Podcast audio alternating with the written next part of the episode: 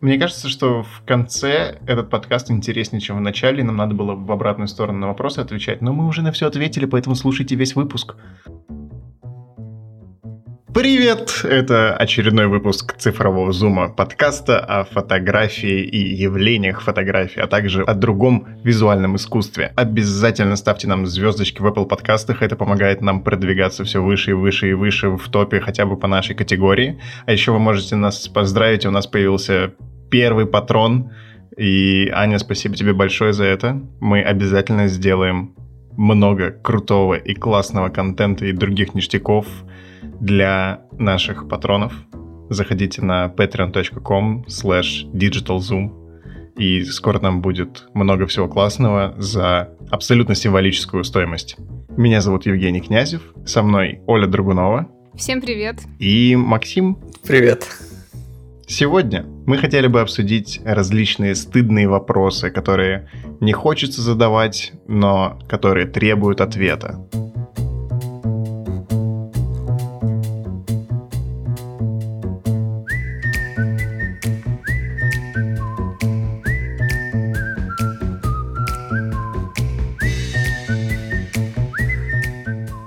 Мне давно хотелось составить э, какой-то список вопросов. Э, почему выпуск называется «Стыдные вопросы»? Потому что их неловко задавать в фоточатиках, где тебя сразу примут за нубаса и кикнут, потому что такие, типа...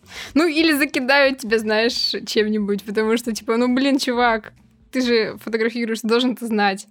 Вот. Поэтому мне стало интересно узнать э, и вообще спросить наших слушателей, что им интересно было бы услышать, какие вопросы хотелось бы услышать от нас э, в разобранном виде, и вообще мне показалась эта идея интересная, и судя по тому, какие вопросы накидали люди, здесь есть о чем поговорить. Давай сначала определимся, что является стыдными вопросами для нас самих. Максим, например, вот ты начинающий фотограф, ты зашел в чат мобильной фотографии, и такой, тебя вот волнует какая-то тема, но ты ну, понимаешь, что, что если ты спросишь, э, тебя реально скажут, типа, слышь, щегол, ты что сюда пришел? Фотографировать научись сначала, а потом уже вопросы задавай свои дурацкие. Ну, я бы сказал, что это зависит от уровня самого чата, потому что если я спрошу, Блин, пацаны, а правило 3 это вообще тема или что, или как? И если ты находишься в чате уровнем ниже, то тебе скажут, да, вообще работает, 10 случаев из 10 используй, типа на ВПП только так и выигрывают.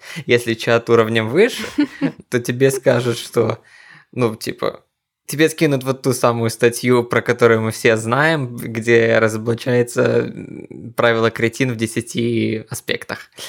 А, вот, и, и поэтому качество стыдного вопроса должно варьироваться от качества знаний чата, условно. Давай э, все-таки немножко поясним, что не обязательно речь должна идти о именно чатах по фотографии. Ну, ну да, конечно. Мы имеем в виду, в принципе, какое-то сообщество фотографическое, возможно, даже ваших друзей или какая-то фотовстреча, возможно, я не знаю, какая-то лекция по фотографии, какой-нибудь вебинар, прямой эфир, в котором вы боитесь написать этот вопрос э, в прямом эфире, чтобы и попросить на него ответить. Просто из-за того, что мы э, фотографы из Телеграма э, и общаемся в основном там, у нас существует какое-то количество чатиков, посвященных фотографии, но, скорее всего, если вы слушаете этот подкаст, то вы из какого-то чатика к нам и пришли. Справедливо.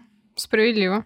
А, я, к сожалению, не вела базу таких вопросов, потому что они у меня были, либо я либо гуглила их, либо забивала на то, чтобы разобраться с этим до конца. Но, к примеру, выпуск про вычислительную фотографию, э, большую часть из них развеял. Например, для меня долгое время было не очень очевидным, не очень понятным, а, почему маленькая матрица в телефоне — это плохо. Ну, то есть, вроде бы, э, и даже, даже что-то зная, мне было сложно скомпилировать себе ответ на этот вопрос или разобраться с этим. Или э, какое-то время я не видела, ну, точнее, я не знала, наверное, э, и не понимала, зачем, собственно, в чем прикол э, RAW съемки и как вообще получается то, что получается вот в фотографиях, почему я, почему они выглядят так э, так, как они выглядят, не очень хорошо после съемки, например, почему они такие страшненькие, почему с ними надо что-то делать. И вообще, касательно большой фотографии, какое-то время я не понимала, зачем люди вообще в RAW снимать. Потом я поняла, что для кого-то большое, есть большое удовольствие в том, чтобы сидеть и самому максимально настраивать вид фотографии и делать это часами, и в этом есть свой кайф. Вот прорав это такой, получается, замкнутый круг, потому что когда ты совсем новичок, ты снимаешь э, в JPEG, потому что не знаешь, что такое RAW и как с ним работать. Потом ты, типа, intermediate level, я умею снимать в RAW, ребята, я знаю, как работает ACR, все ползуночки, лево-вправо, все работает. И потом ты приходишь к тому, что тебе это уже надоедает, и ты про, я тут кавычки показываю, вы не видите просто, э, и возвращаешься опять к истокам, к JPEG, и как отец лупишь в JPEG сразу из камеры. Лупишь в JPEG сразу из камеры и отправляешь на VPP, да? И выигрываешь. Или вопрос в стиле «Зачем снимать в ручном режиме?» Ну, типа вот, допустим, тебе не нужно, или ты еще недостаточно прокачался, чтобы потом сидеть на компе, разбирать фотографии и редактировать их, и ты такой, типа, зачем мне нужен ручной режим, если я могу на автомате снимать косяками, это будет быстрее, проще, понятнее. То есть надо ли с этим разбираться, если у меня есть камера? Ну, реально ли мне надо с этим разбираться? То есть, потому что, естественно, тебе скажут, типа, да ты что, офигел, что ли? Ты зачем камеру купил? Иди разбирайся. Ты такой, «Э, но у меня лапки. На самом деле, ребят, э, про матрицы, про ручные настройки и про RAW я рассказывал в трех подряд выпусках цифрового зума базы, где я коротко и ясно рассказывал о каких-то явлениях или фактах в фотографии.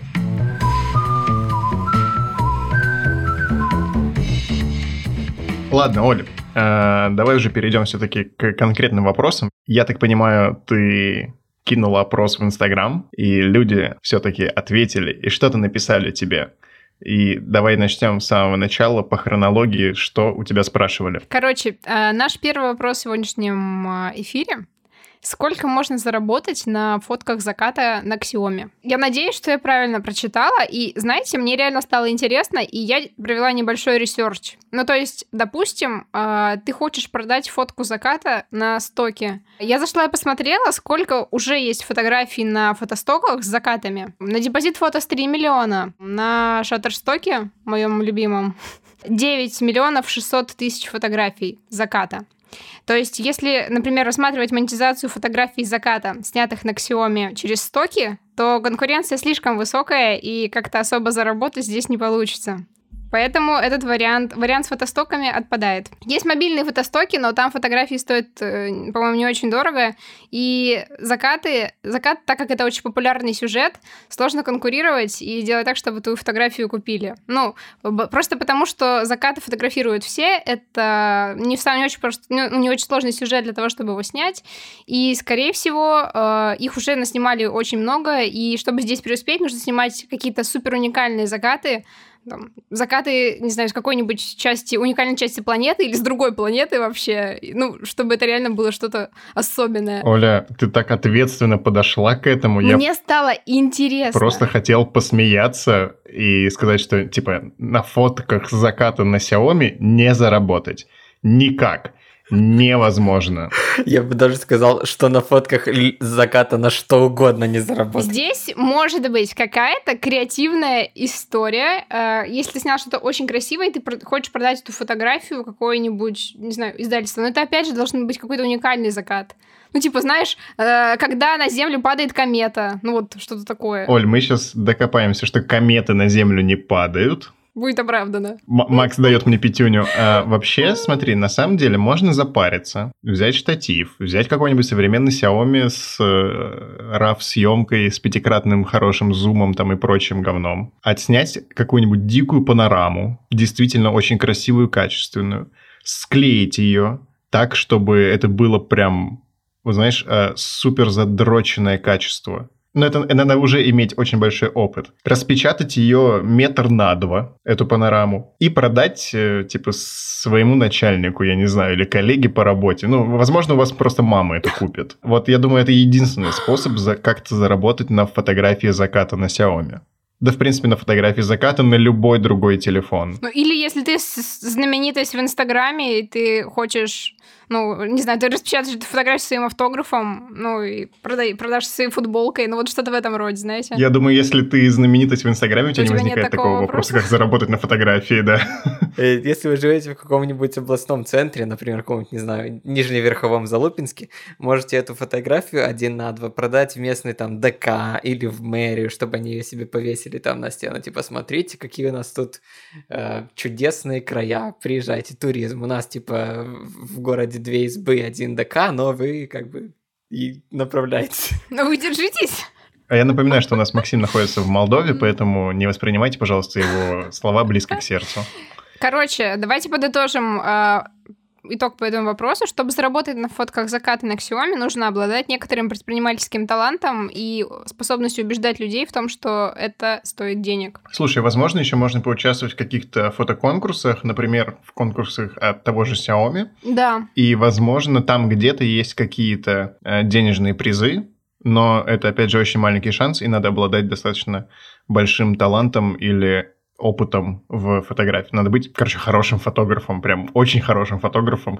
Если вдруг э, Xiaomi делает так, как Apple, и платят э, за использование фотографий в рекламных продукциях, то это Там хороший есть вариант. проблема в том, то, что кроме Apple, обычно все производители смартфонов э, в своих конкурсах выбирают достаточно посредственные фотографии. Вот в этом есть проблема. Но в остальном дерзайте. И продолжая Xiaomi, был еще один э, вопрос. Звучит он так. Почему Samsung или iPhone сына маминой подруги с 12 мегапикселями фоткает лучше моего Xiaomi с 48 мегапикселями? Чувак, да хоть со 108, хоть 200 там будет мегапикселей. Чтобы ответить на этот вопрос, просто послушай выпуск базы про матрицы, там, где я рассказываю о том, что количество мегапикселей не влияет на итоговую картинку, если вам не нужно печатать огромный билборд. В смартфонах же сейчас главное влияние на фотографию оказывают алгоритмы, нейросети, фирменные технологии и другие улучшайзеры фотографии. При этом же каждый пиксель у матрицы с меньшим разрешением имеет большую площадь, из-за этого захватывает больше света и получается в итоге хорошая фотография. Раунд просто. Все, я, я ответил? Да, надеюсь. Мне кажется, Женя ответил, да. На этом, если я правильно помню, вопросы про Xiaomi кончились. Хорошо, вопрос опять же про сравнение каких-то телефонов. Как снимать на старенький, добренький, маленький, замечательный iPhone SE так, чтобы это было как будто бы снято на iPhone 11? Супер странный вопрос, потому что что та фотография, что эта фотография, снята на iPhone. И в принципе плюс-минус в хорошем освещении и фотографии будут ну, примерно одинаковые выглядеть. Если вы хотите снимать ночью или темное время суток, тут уж Извините, э, но в современных телефонах алгоритмы, нейросети, как я уже говорил, переслушайте выпуск про вычислительную фотографию, все это работает гораздо лучше и что дает несравнимый прирост в качестве в новых моделях. Оля, возможно, у тебя есть советы, да? Я бы, я бы ответила на этот вопрос э, кратко. Э, Днем при хорошем свете действительно можно снять плюс-минус так же. А вечером, скорее всего, никак, потому что даже если снимать в RAW, э, это все равно будет картинка выглядеть хуже, и руками там ничего не сделать, так, чтобы подогнать это картинки с ночным режимом на 11. Это если про вечернюю съемку говорить. А вообще, кстати, я бы добавила к этому вопросу, что у старых айфонов э, есть э, своя эстетика, и если снимать на них э, с пониженной экспозицией, они дают красивые, глубокие, ну, э, я не знаю, уместно ли говорить глубокие фотографии, в том смысле, что они могут быть объемными. Объемными, да. Светотеневому, светотеневому рисунку, если есть свет в кадре какой-то не плоский, ну, знаете, чтобы были и тени, и света, и контраст был. То есть э, в этом есть что-то свое. Я бы сосредоточилась на, не на том, чтобы подгонять SE к виду 11 айфона, ну, э, к виду фотографий с 11 айфона, а на том, как, э, используя SE, снимать э, красивые штуки, используя те ограничения, которые там есть. Мне даже... Я просто уже говорила в каком-то выпуске, что иногда я снимаю на старый iPhone, потому что мне нравится, как он работает с цветами и как он не, не может в динамический диапазон. Не может в Smart HDR, да-да-да.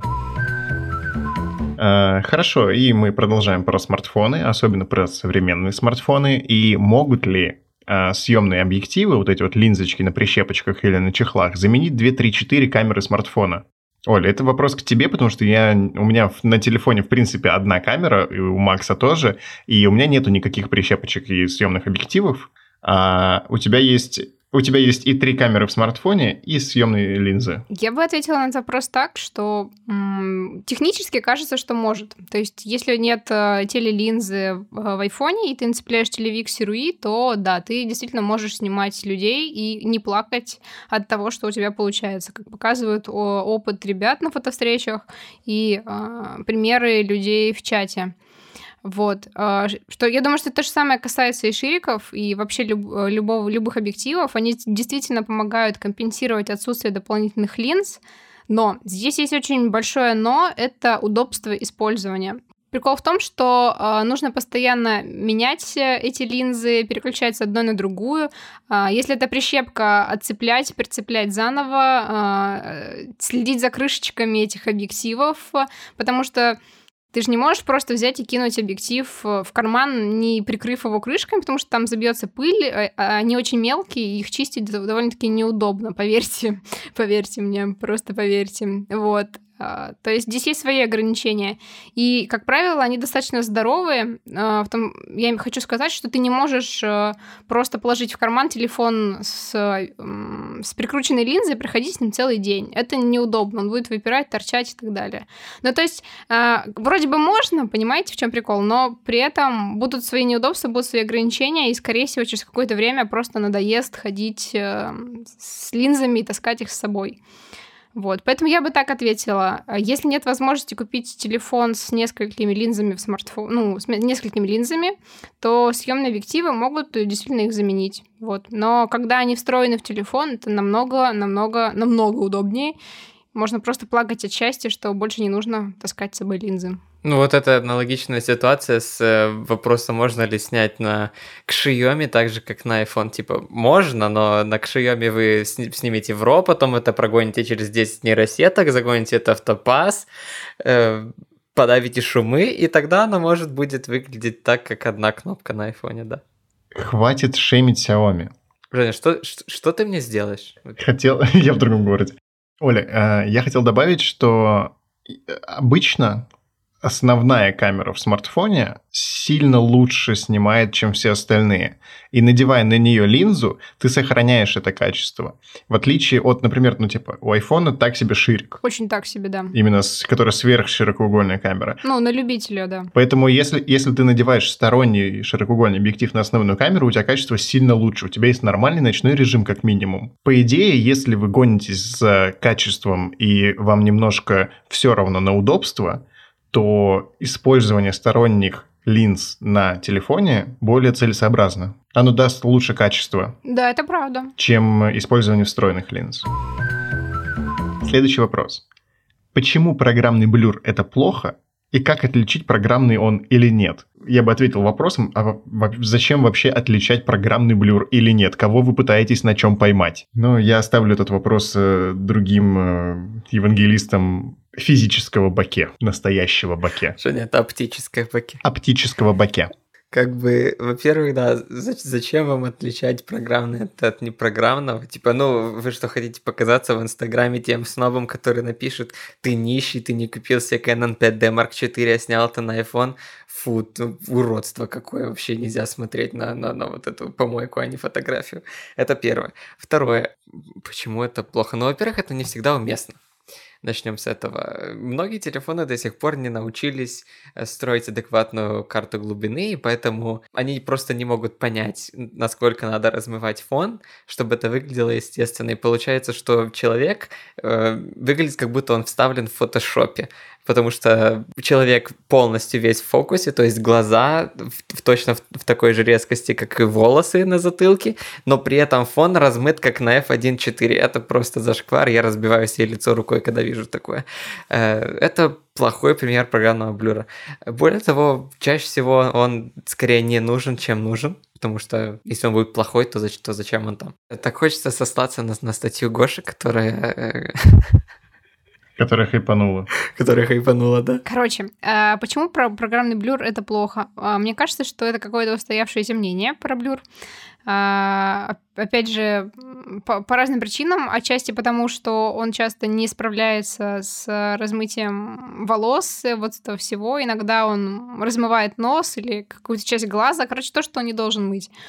И за счет этого, мне кажется, что именно качество, э, качество этого размытия дает ему вот эту характеристику и э, некоторую степень хейта, от людей, которые фотографируют. Насчет отличить, мне кажется, что мобильное, мобильное размытие, э, даже поправленное в сторонних редакторах, типа фокус, фокуса, э, его видно э, по каким-то краям, но если если мы фотографируем что-то для Инстаграма, и это какой-то фаст-контент, который никто не будет рассматривать долго, то это хорошо, уместно и не страшно с некоторой погрешностью. Ну, то есть, э, не знаю, какое-то время мы же мирились с тем, что качество мобильных фотографий, оно фиговое, но люди все равно при этом снимали и делились фотографиями в Инстаграме. Сейчас мы какое-то время принимаем как данность тот факт, что телефоны не идеально размывают а, волосы, ресницы, носы, глаза и вот это все. Ну, это тоже можно понять. Ой, слушай, да ладно тебе телефоны сейчас офигенно размывают. Ты в 90% случаев, быстро пролистав в Инстаграме, даже иногда всматриваясь, даже не поймешь, что это снято на iPhone. Ты вообще читер, у тебя типа последний iPhone. Айфоны и Google Pixel как Макс, у тебя. Офигенно вырезают человека из фона, строят хорошую карту глубины, и все с этим хорошо. Не так офигенно, как хотелось бы, простите. Просто надо понимать, что обычно это уместно только при съемке портрета. Никогда не снимала, кстати, что-то предметное с э, режимом портрета. Вот именно. И поэтому обычно просто очень часто люди включают вместо телевика режим портрета, пытаются что-то снять, у них как-то что-то там, знаешь, ты хочешь снять красивый цветочек в режиме портрета, он не понимает вообще, что происходит, потому что режим портрета настроен как бы на людей. Он моет просто на обум все подряд, и потом вопросы типа, ой, программный блюр говно. Да программный блюр это нормальный, вы его даже не отличите уже сейчас, типа спокойно используйте, но только на портретах. Желательно на как минимум поясных портретах. Если вы отходите дальше или модели попадают в кадр больше, то уже лучше не надо, потому что это смотрится неестественно. Во всех остальных случаях, да пожалуйста, используйте, все там хорошо с ними.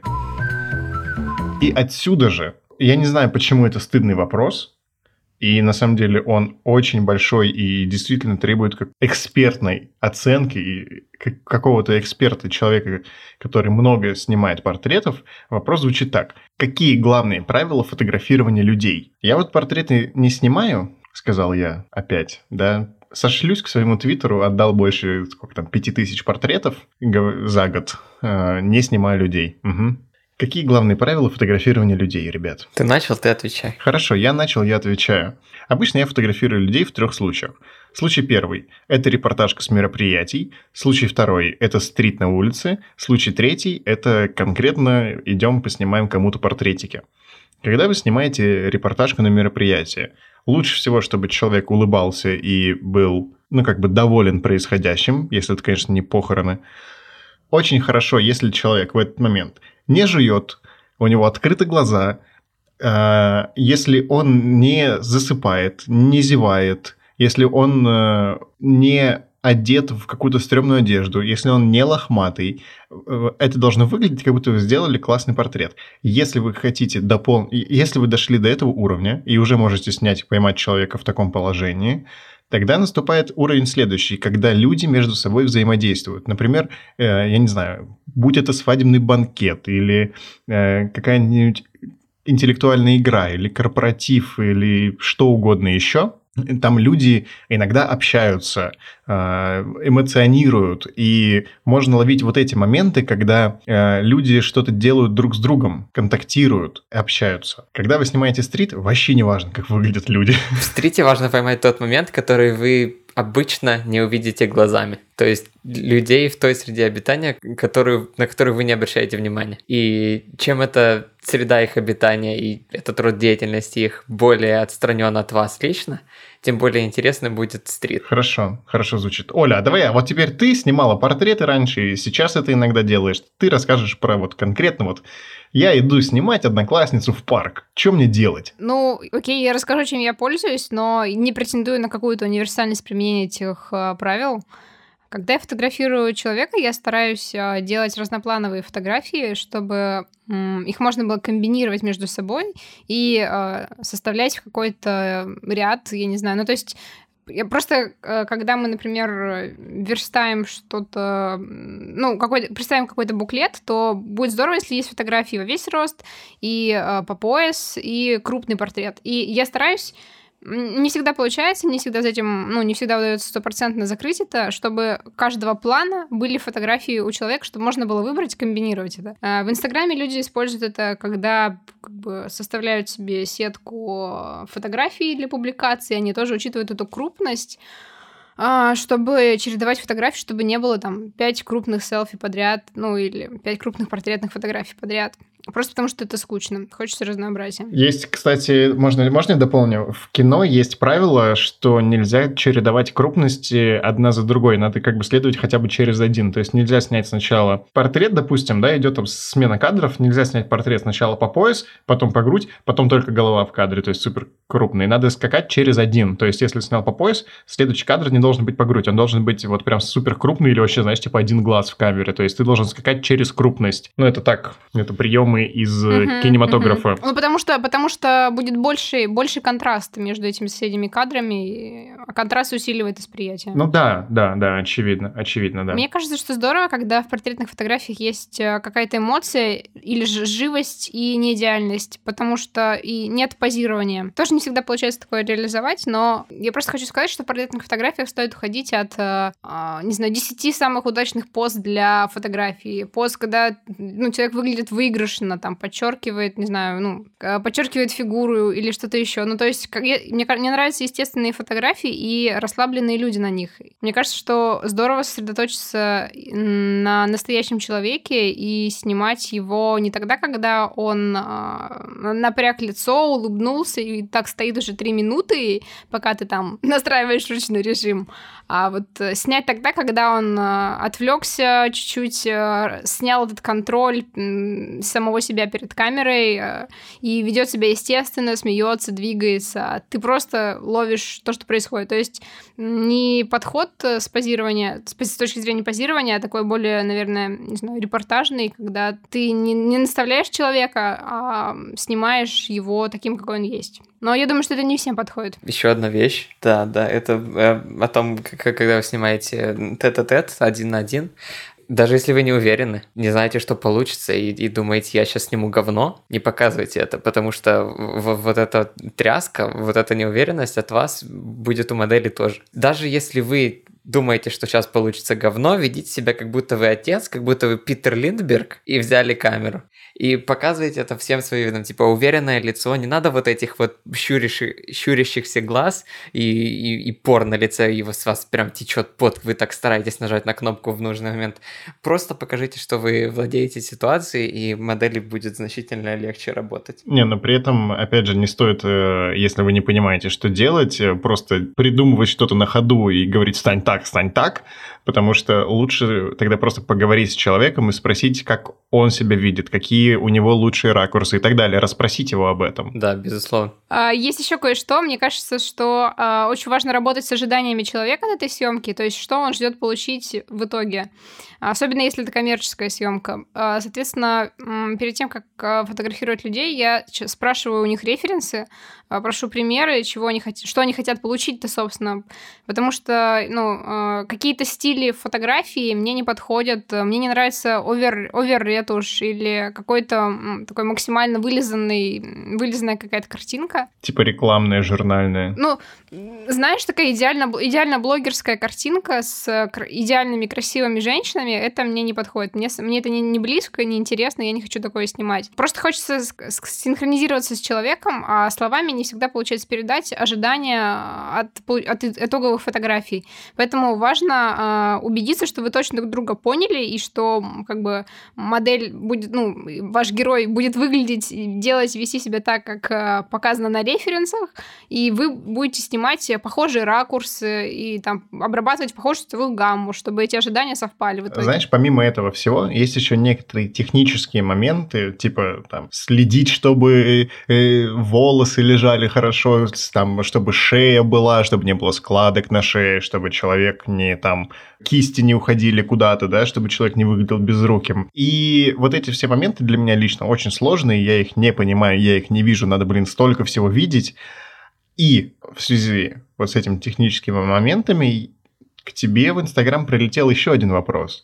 В каких случаях можно резать кадр по суставам? Мне кажется, на этот вопрос можно ответить очень просто. А, можно резать тогда, когда ты можешь обосновать, зачем ты это делаешь. Ну, то есть, типа, если ты такой, я хочу, чтобы людям от этой фотографии было некомфортно, обрежу-ка я человеку кисти нахрен, и все. Ну, то есть, у тебя есть ощущение дискомфорта. Ну, то есть, это намеренное создание какого-то впечатления. Ну, то есть, если ты знаешь, зачем ты это делаешь, ты знаешь, что людям будет неприятно на это смотреть, и цель твоего фотопроекта, например, показать что-то не очень приятное, ну, то есть можно резать людей на фотографиях тем, ну, так, как тебе нужно. Маньячно как-то прозвучало. Оля. Ой, можно резать людей на фотографиях. Или вариант, сценарий, сценарий номер два. Все смотрели Спанч Боба, да? Ну.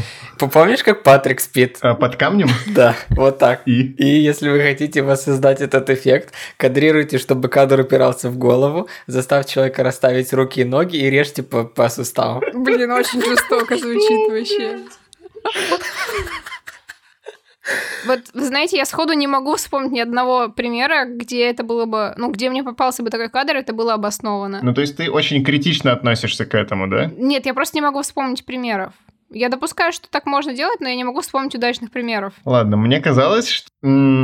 Короче, когда можно резать по суставам? Когда это не бросается в глаза? Когда вы смотрите на фотографию, и у вас это не вызывает дискомфорта как раз-таки? То есть ты иногда смотришь на фотку, но вот она обрезана прям, знаешь, по колени, например, да, или по локоть обрезана, и ты смотришь, и ты как бы, пока не начинаешь анализировать, ты этого не замечаешь. Пофигу, оставляй так. Если это, опять же, какая-то коммерческая штука, там, супер важная, возможно, рекламная, лучше этого не делать в принципе, но если вы доросли, блин, до каких-то рекламных и коммерческих подобных штук, вы, в принципе, и не будете резать по суставам запоздала подумала, что, может быть, в этом есть... Э, в том, чтобы обрезать кадр по суставам, есть смысл тогда, когда тебе нужно какую-то конкретную крупность на фотографии показать. Ты там снял человека весь рост, тебе, оказывается, ну, нужно было по заданию, чтобы он в этой одежде был по колени, например. Ну, то есть, если, если это какая-то, пример съемки для шоурума, и ты просто обрезаешь действительно части тела, чтобы показать конкретно нужную крупность для инстаграм-магазина. Ну, там потому что важно, что надето, типа, на человека. Да, да, да, да, да, да, вот. Ну, то есть это зависит...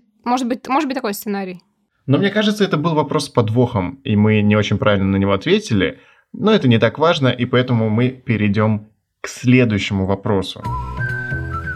От съемок мы переходим к обработке. И, естественно, стыдные вопросы заключаются в плохой обработке. И первым же вопросом сразу же очень такая важная тема, почему пресеты выглядят плохо на фотографиях и стоит ли их вообще скачивать или покупать. И я хочу, чтобы на этот вопрос ответил Максим, потому что у него больше всего бомбежа по этому поводу. Пресеты на ваших фотографиях выглядят плохо, потому что, а, они не были созданы под вашу конкретную фотографию, и вы наверняка наснимали там тысячу кадров абсолютно разных локаций, в разном свете, в разное время, э, возможно, даже в разных местах, и хотите это все подогнать под один какой-нибудь пресетик, какой там самый популярный, G6 в ВСКО, и потом думаете, а почему он не работает? Ну, типа, кому? Он он же, он, же, он же хорошо работал на том закатике, который я вчера снял. Почему он тут не работает? Потому что, а, он не создан для этой конкретной фотографии, б, там, где он смотрелся хорошо, это уникальные условия, которые вы вряд ли повторите еще раз на этой же карточке фотографий. Почему я начал говорить про фотографии с больших черных камер? У меня почему-то пресеты ассоциируются с большими черными камерами и Lightroom. А, ребята, я говорил про карточки, потому что пресеты скачиваются и покупаются чаще всего для Lightroom. Это имеется в виду в большинстве случаев. Как бы стоит ли их скачивать, покупать? Насчет покупать спорно насчет скачивать, я не знаю, где вы их скачаете, но на рутрекере, окей. Хотите посмотреть, как оно будет ложиться, как с этим работать, окей, no problem. И если вы там еще думаете покупать, не покупать, и хотите скачать, посмотреть, тоже, ну, не вижу проблем. Короче, с пресетами есть а, как какая фигня. А, их часто продают люди, у которых есть какой-то конкретный стиль, и они хотят а, заработать денег ну, таким не очень сложным способом. Ну, потому что а, продать настройки, свои настройки для фотографий действительно несложно. Проблема в том, как они лягут на фотографии покупателя. И чаще всего, так как это, это возможно, другое устройство, это другие фотографии, другие световые условия какие-то регулярные, то в этой покупке нет особого смысла. На мой взгляд, в покупке пресетов есть смысл, если ты покупаешь их, чтобы поковыряться в настройках самому, посмотреть, с чего они собраны, э, чтобы впоследствии самому накрутить какой-то цвет. А, меня просто удивила популярность э, телеграм-канала, где выкладывают пресеты, его фоллове там 40 тысяч человек. Ну, то есть я понимаю примерно, как, как, каким образом накачиваются такие каналы, но как бы если, если вдруг даже половина от этих людей живые, реальные, читающие этот канал, то у меня некоторое удивление есть, потому что вокруг Lightroom пресетов есть какой-то ореол волшебства, типа вот скачай, скачай себе настройки для Lightroom, и будет у тебя такой же стиль фотографии, как у меня в Инстаграме и так далее. А за, здесь, и за кадром опускаются моменты про все остальное. Про ручной режим, про камеру, про не знаю, про свет за кадром, вот, про вот это все. А потом у людей пресетики не ложатся на фото. Ну да, в принципе, изучение цвета и образование тебя как фотографа. А, я же вижу в пресетах э, одну проблему, на самом деле. Помимо алчности людей, неподходящих условий, вот этого всего, что уже упомянули ребята выше, когда вы используете чужие пресеты, э, эти люди, вернее, которые продают пресеты, плодят э, свой стиль и получается, знаешь, куча одинаковых фотографий, то есть одинаково обработанных, одинаково везде все введено в ЧБ, кроме теплых оттенков, э, или одинаково коричневая кожа у всех. То есть, да, и когда это делает какой-нибудь no name Вася, то он сразу думает, что, о, это как у того чувака, у которого 100 тысяч фолловеров, когда смотрит твою фотографию. То есть, вот есть какой-то клевый чувак, который делает в этих цветах все, и если ты маленький чувак, и кто-то смотрит на твою работу, он сразу ассоциирует тебя с более крупным и такой, типа, о, это как у кого-то другого. То есть в этом нет своей уникальности немножко. И сразу же дальше про обработочку. Тут спрашивают, э, когда исчезнут люди, которые используют всратые вырвиглазные блевотные фильтры уже, наконец-таки. Никогда. Вот просто чувствуется, что у человека душа болит за нас за нас, людей, использующих глазные фильтрики. Люблю фильтрики, да-да-да, и буду использовать. И что вы мне сделаете вообще? Вот, короче. G6 VSCO One Love. 12 мощность. Э, я знаю, что, я знаю, что автор этого вопроса просто сни, снимает на пленку, и он классный чувак, и я понимаю отчасти эту боль про это, боль этого вопроса, потому что периодически попадаются действительно слишком oversaturated фотографии, на которые больно смотреть, или, или фотографии, где просто, не знаю, либо все цвета уведены в насыщенность, либо оставлено два цвета, но тоже на максимальной насыщенности, на это больно смотреть. Да. Я думаю, что, отвечая на этот вопрос, никогда. Нам нужно смириться с этим и привыкнуть. А вообще я бы сказал, что они будут существовать, пока существует культура Инстаграма. А искоренить Инстаграм можно одним путем доказать, что Цукерберг криптилоид. Как бы флаг вам в руки, ребята.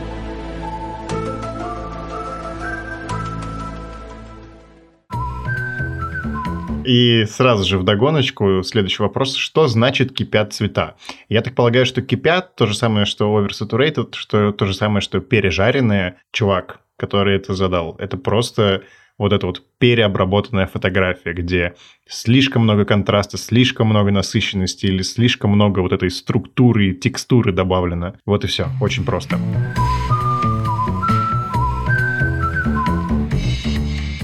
Быстро и бодро мы переходим к следующей теме вопросов, а уже более философских, наверное, более рефлексивных. Начнем с смешного вопроса. Как завести друга-фотографа? У меня есть на это простой ответ. Не надо заводить друга-фотографа. Нужно выяснить, кто из своих друзей уже фотограф. Ребята, у вас какие советы? Или, или можете задонатить нам типа 50 баксов на Патреоне. То есть твою и... дружбу можно купить? Макс э, готов дружить за денежки. Ну ты мразь. А можно это оставить? Да, можно. Мне кажется, что чтобы завести друга фотографа, можно, а, как показывает опыт с фотовстречами, можно просто прийти, познакомиться с, с людьми, которые тоже снимают на фотовстрече, и после этого продолжить общаться с людьми, если вы друг другу нравитесь и вам клево общаться. Как я, как я, да? Приходите на фотовстречи в Питере, в Москве, в Киеве и в других городах. Пишите нам в чатик, мы... Когда, по... Женя? Пишите нам в чатике, мы поможем вам э, устроить фотовстречу, задания, маршруты, все дела. Но, ребята, сейчас оставайтесь дома когда кончится пандемия, только после этого. Короче, я бы сказала так, если хочется завести себе друга-фотографа, и вы тоже снимаете, то можно начать с того, чтобы вступить э, в какие-то фоточаты или найти, найти как, или не знаю, может быть, у вас рядом с домом есть фотоклуб или что-то еще, а, пойти в фотошколу, например, ну, то есть, потому что группа людей, которые учатся вместе, ну, чаще всего там тоже а, среди 10 человек найдется один, с которым приятно пообщаться. А, есть еще вот такой вариант. Если вам нравится какой-то чувак, фотограф или чувиха в Инстаграме, который снимает классно, вы можете просто написать ему и сказать, что вам нравятся его фотографии, и просто сказать, что вам хотелось бы познакомиться с ними лично или пообщаться общаться. Вообще тема. Но это скорее экстравертная тема. Я знаю, что они умеют так делать. Я теоретик такого Хорошо. способа. Это странно. Я вообще считаю, что, типа, искать какого-то друга — это немножко такая, ну, не очень хорошая тема. Ты как будто сразу хочешь его использовать для чего-то или... Ну почему? Смотри, например, э, если ты человек, который хочет э, регулярно фотографироваться и пополнять свои фотографии, ты хочешь найти себе друга-фотографа любого пола, то ты можешь также э, поискать в ТФП-группе какого-нибудь автора начинающего и предложить коллаборацию. То есть там, ты начинающий или начинающая модель, и ты хочешь как больше сниматься. Зависит, короче, от цели, с которой ищется друг-фотограф. Ну ладно, хорошо, допустим. Окей, пусть, пусть будет. Следующий вопрос. Что легче фотографировать для новичка и с чего начать фотографировать вообще? Тут очень просто. С того, что вам кажется красивым. Э, научитесь снимать то, что вам кажется красивым, так, чтобы это казалось красивым и всем остальным. Изучать дальше начните изучать жанры, пробовать себя в них и что-то вам зайдет больше, что-то вам зайдет меньше, и все. А что легче фоткать для новичка? Я не знаю, домашние натюрморты, возможно, но вам будут нужны знания по свету, и вы их там получите. Выйдите на улицу, начните фотографировать стрит или какие-то культурно-массовые мероприятия, вот вам самая простая репортажка. Выйдите во двор или дойдите до ближайшего стадиона, где кто-нибудь играет в футбол, и вот вам простейший спорт – начать сфотографировать какие-либо жанры достаточно легко. Просто по ощущениям, что вам хочется, что вам интересно. Вы можете поискать каких-то авторов, э, вдохновиться ими. Вот хочу снимать как этот, хочу снимать как тот. И пойти попробовать снимать именно то, что снимают эти люди. Я хотела дополнить ответ э, Жени. Мне кажется, что самое простое и понятное – это попробовать разные жанры и посмотреть, что интереснее, и снимать.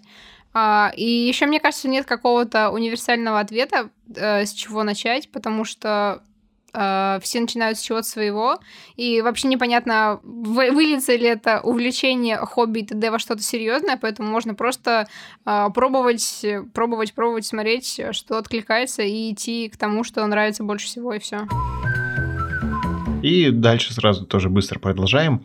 Э, опять же, вопрос про начинающих фотографов. Как начать снимать и по дороге не перестать, решив, что все это некрасивая хрень? Я думаю, что вот здесь э, есть очень сложный момент того, что ты сам для себя должен понять, что первое время это все будет некрасивой хренью. А, это неизбежно, ты только учишься и еще пока что не умеешь делать красивые картинки. Когда ты сам поймешь, что, что твои картинки становятся красивее, или люди вокруг тебя подскажут тебе это, тогда ты уже не захочешь переставать э, фотографировать. Да, я согласен.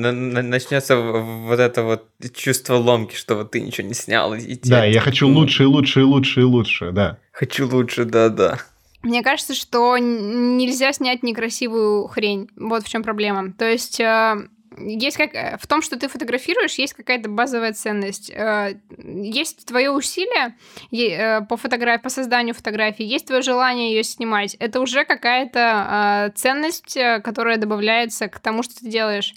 А, со временем просто добавляется опыт, видение, а, знания, которые помогают эту ценность а, лучше транслировать другим людям, и все. Ну, то есть, мне кажется, что если ну, нужно заставлять себя практиковаться, например, то в этом нет особого смысла, потому что я знаю, что для многих людей фотография это что-то вроде развлечения или самоподдержки или дневника самонаблюдения. Ну, то есть какая-то такая история, которая вообще не про деньги, не про популярность и так далее. То есть она для, эта история для себя, вот, для самоанализа какого-то. Поэтому э, мне кажется, что можно начать вырабатывать в себе э, не, не критичные отношения и воспринимать это просто как фотографии, как первую там, первые 10 тысяч фотографий, которые ты снимешь, и которые будут не шедеврами, и принять это, и спокойно себе спокойно себе снимать и наслаждаться процессом, так и все. То же самое сказал, ты, да, просто добавил о том, что это, типа, имеет ценность.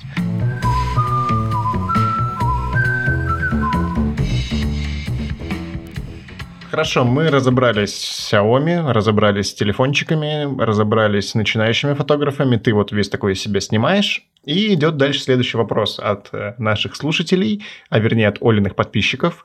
Как продвинуться фотографу? И сразу же ему вдогонку, как ответ, но и как вопрос, в какие тематические паблики журналы можно отправлять свои фотографии. Оль, у тебя тут больше всех подписчиков, хоть и не так много, но расскажи, пожалуйста, как продвигаться фотографу? А, здесь есть некоторая проблема с ответом на этот вопрос, потому что я никогда не продвигалась а, прямо как фотограф, понимаешь? Потому что а, продвигаться как фотограф значит, что ты, вот есть ты как автор, есть твои работы, и ты хочешь продвигать их либо, ну, э, себя либо как офигенного автора, а, либо как человека, который снимет людям хороший продукт. То есть э, такое, такое позиционирование. А, в моем случае я продвигала как бы блок о фотографии, и э, его продвижение намного более понятно для меня. То есть есть какая-то ценность-польза, которая может быть интересна людям, и я понимаю, что действительно кому-то может пригодиться то, что я сама узнаю в фотографии. Это понятный процесс. А, давай так. Как продвинуться фотографу? Здесь вы должны сами себе уже начать задавать вопросы. Первое. Зачем вам это продвижение? Что вы хотите продвигать? Вы хотите больше коммерческих заказов? Вы хотите э, больше просто в принципе снимать? Или, возможно, вы хотите, чтобы вас видели, если вы пишете какие-то там клевые посты? Вы хотите где-то выставляться? Что вы хотите от этого продвижения? Ответьте для себя э, на этот вопрос. И уже оттуда следует алгоритм действий по продвижению как раз-таки. То есть, если вы хотите больше коммерческих заказов, покупайте рекламу, сарафаны, конкурсы, там, я не знаю, на бесплатные фотосессии, пусть э, ваши модели приводят своих друзей и так далее. Если вы хотите просто выставляться и так далее, вам нужны, я не знаю, э, во-первых, вам нужно забыть про Инстаграм, начать снимать на пленку и делать какие-то проекты. Вам нужны очень сильные проекты, которые вы можете отправлять как раз-таки уже в тематические паблики и журналы. Потому что эти люди работают про проекты. Вы можете отправлять в какие-то современные музеи, музе, в музеи современного искусства или, там, не знаю, вашим знакомым, друзьям искусствоведам и советоваться с ними. Возможно, у вас кто-то работает где-то в музее или у вас есть какие-то подвязки там. А, если же вы хотите просто вот быть а фотоблогером, ну, посмотрите на всех остальных фотоблогеров и просто закупайте кучу-кучу-кучу рекламы и делайте попсовые снимочки. Вот, мне кажется, такой э, есть путь. Но Можете сделать подкаст про фотографию. И как, и как помогло? В перспективе, в перспективе э, подкаст о фотографии помогает тебе наработать социальный капитал. Ты становишься более узнаваемым и известным, оставаясь при этом известным локально. Добавляя к тому, что сказал Женя, вы можете выбрать путь э, Дмитрия Маркова, который dosim.ru, и снимать в течение 10 лет вот одно и то же. Если вы посмотрите на, на сюжеты Маркова, они все одинаковые это все типичная русская деревня, слэш э, глубинка, слэш провинция. Нет, ты, ты понимаешь, это что снимать, а как продвигать это? Вот я снимаю вот типа в одном стиле все подряд. Ты, ты снимаешь в одном стиле, и в каком-то моменте ты станешь круче, чем большинство в этом. Точно, отвечаю. А, вот, э, да, мне кажется, что на первом этапе, действительно, как правильно Женя отметил, а, попытавшись это упорядочить мою, мой спич про то, что нужно конкретизировать, что мы продвигаем. А, ну, себя как автора, а, себя как фотографа, свои коммерческие съемки, съемки людей, продвижение в каком-то конкретном жанре и так далее. А, или какие-то свои проекты, ну, потому что это все разное. И я хочу сказать, что есть очень много способов, и не вливая деньги, а, сделать э, себе какой-то пиар, посмотреть, какие а, съемки, какие истории, какие серии интересны, например, тематическим журналам или пабликам, которые вы фолловите, крупным пабликам.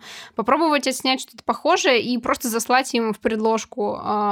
Интересно ли им будет опубликовать такое. А, я, есть еще такая тема, ей можно пользоваться, написать для... А, начать писать.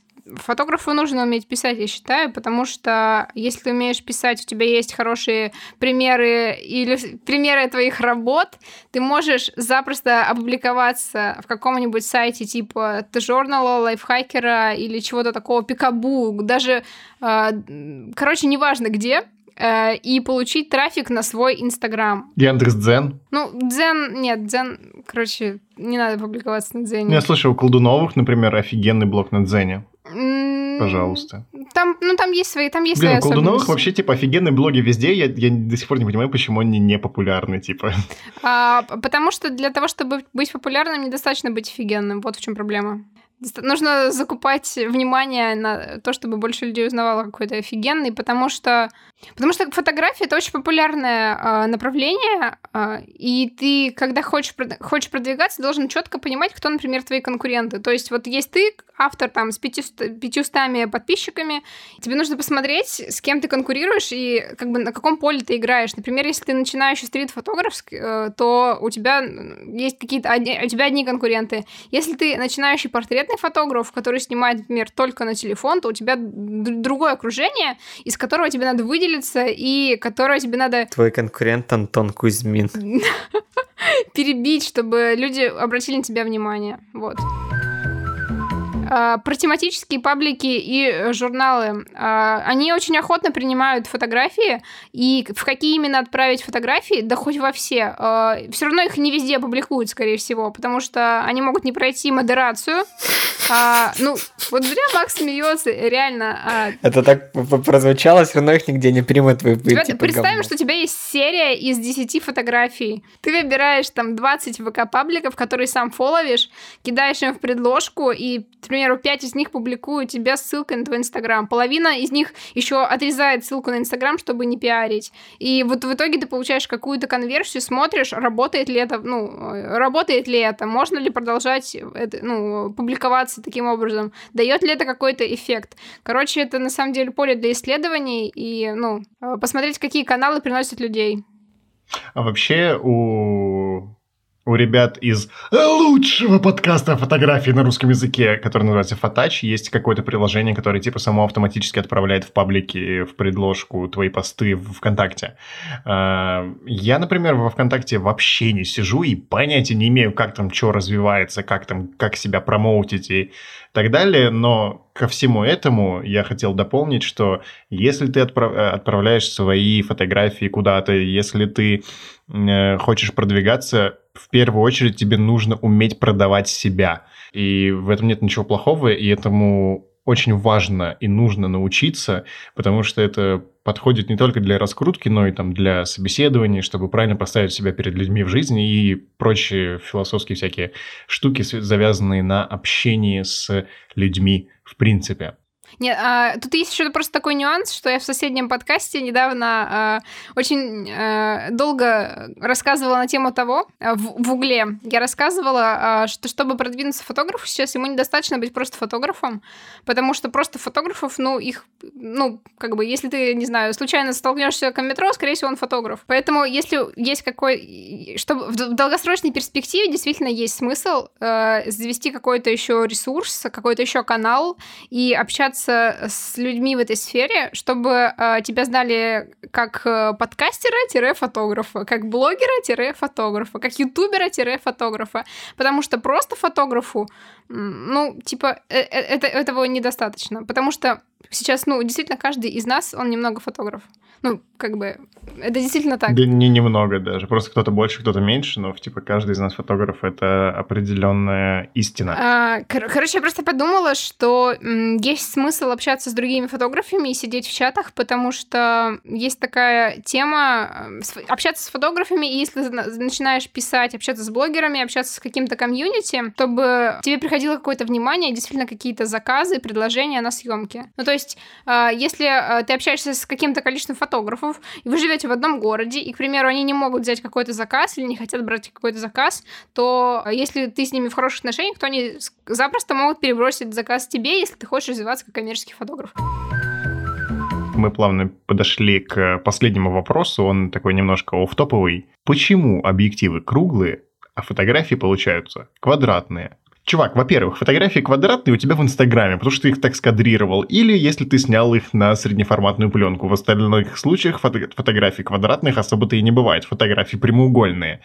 Максим, так как я считаю тебя экспертом в круглых объективах и прямоугольных фотографиях, поэтому объясни, пожалуйста, эту несостыковочку. Ну, come on, ребята, ну, типа, Макс, без десяти полночи. Пора ответить. во-первых, фотографии квадратные, потому что у вас мониторы квадратные. Ребята, это, это лучший вопрос. Дж- Джонни, это слишком сложно. Это слишком надо, типа, думать.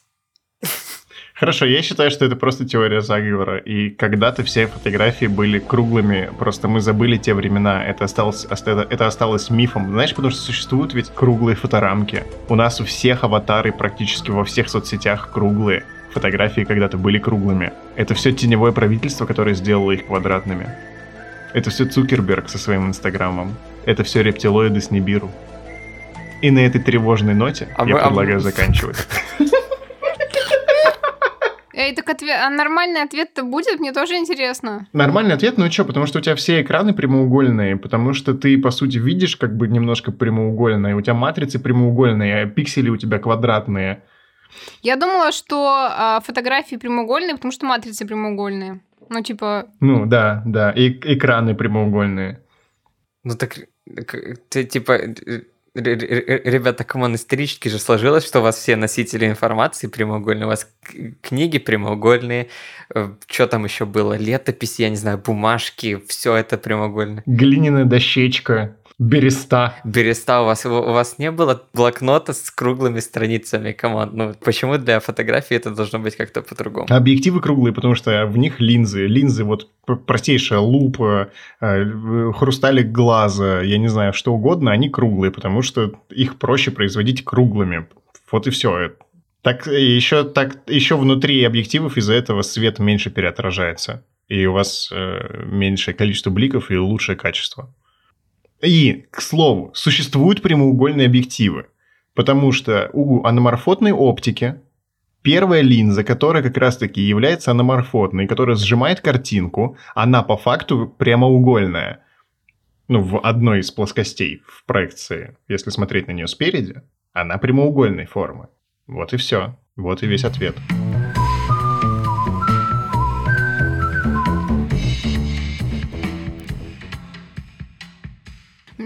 мне кажется, мы постарались ответить на все вопросы нормально и понятно.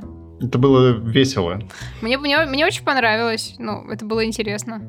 Надеюсь, что мы ответили, и а, если нет, то пишите нам, пишите нам в личку, ругайтесь, и мы будем прояснять какие-то непонятные моменты. Я думаю, теперь в конце или в начале каждого следующего выпуска мы будем отвечать на вопросы, которые возникают у слушателей, и озвучивать их здесь.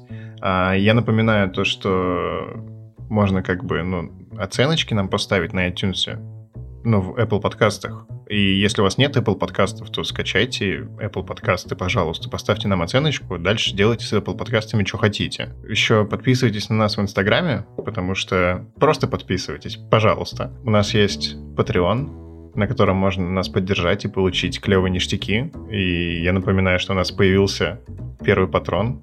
И, и большое спасибо ей за это. Мы немножко шокированы, но очень тронуты. Э, С вами был э, подкаст фотографии под названием «Цифровой зум». А, Меня зовут Евгений Князев, со мной был Максим Юнифот Чао-чао. и Оля Драгунова. Спасибо всем, кто послушает этот выпуск. Все, лайк, шер, патреон. Всем спасибо. Пока-пока. Услышимся.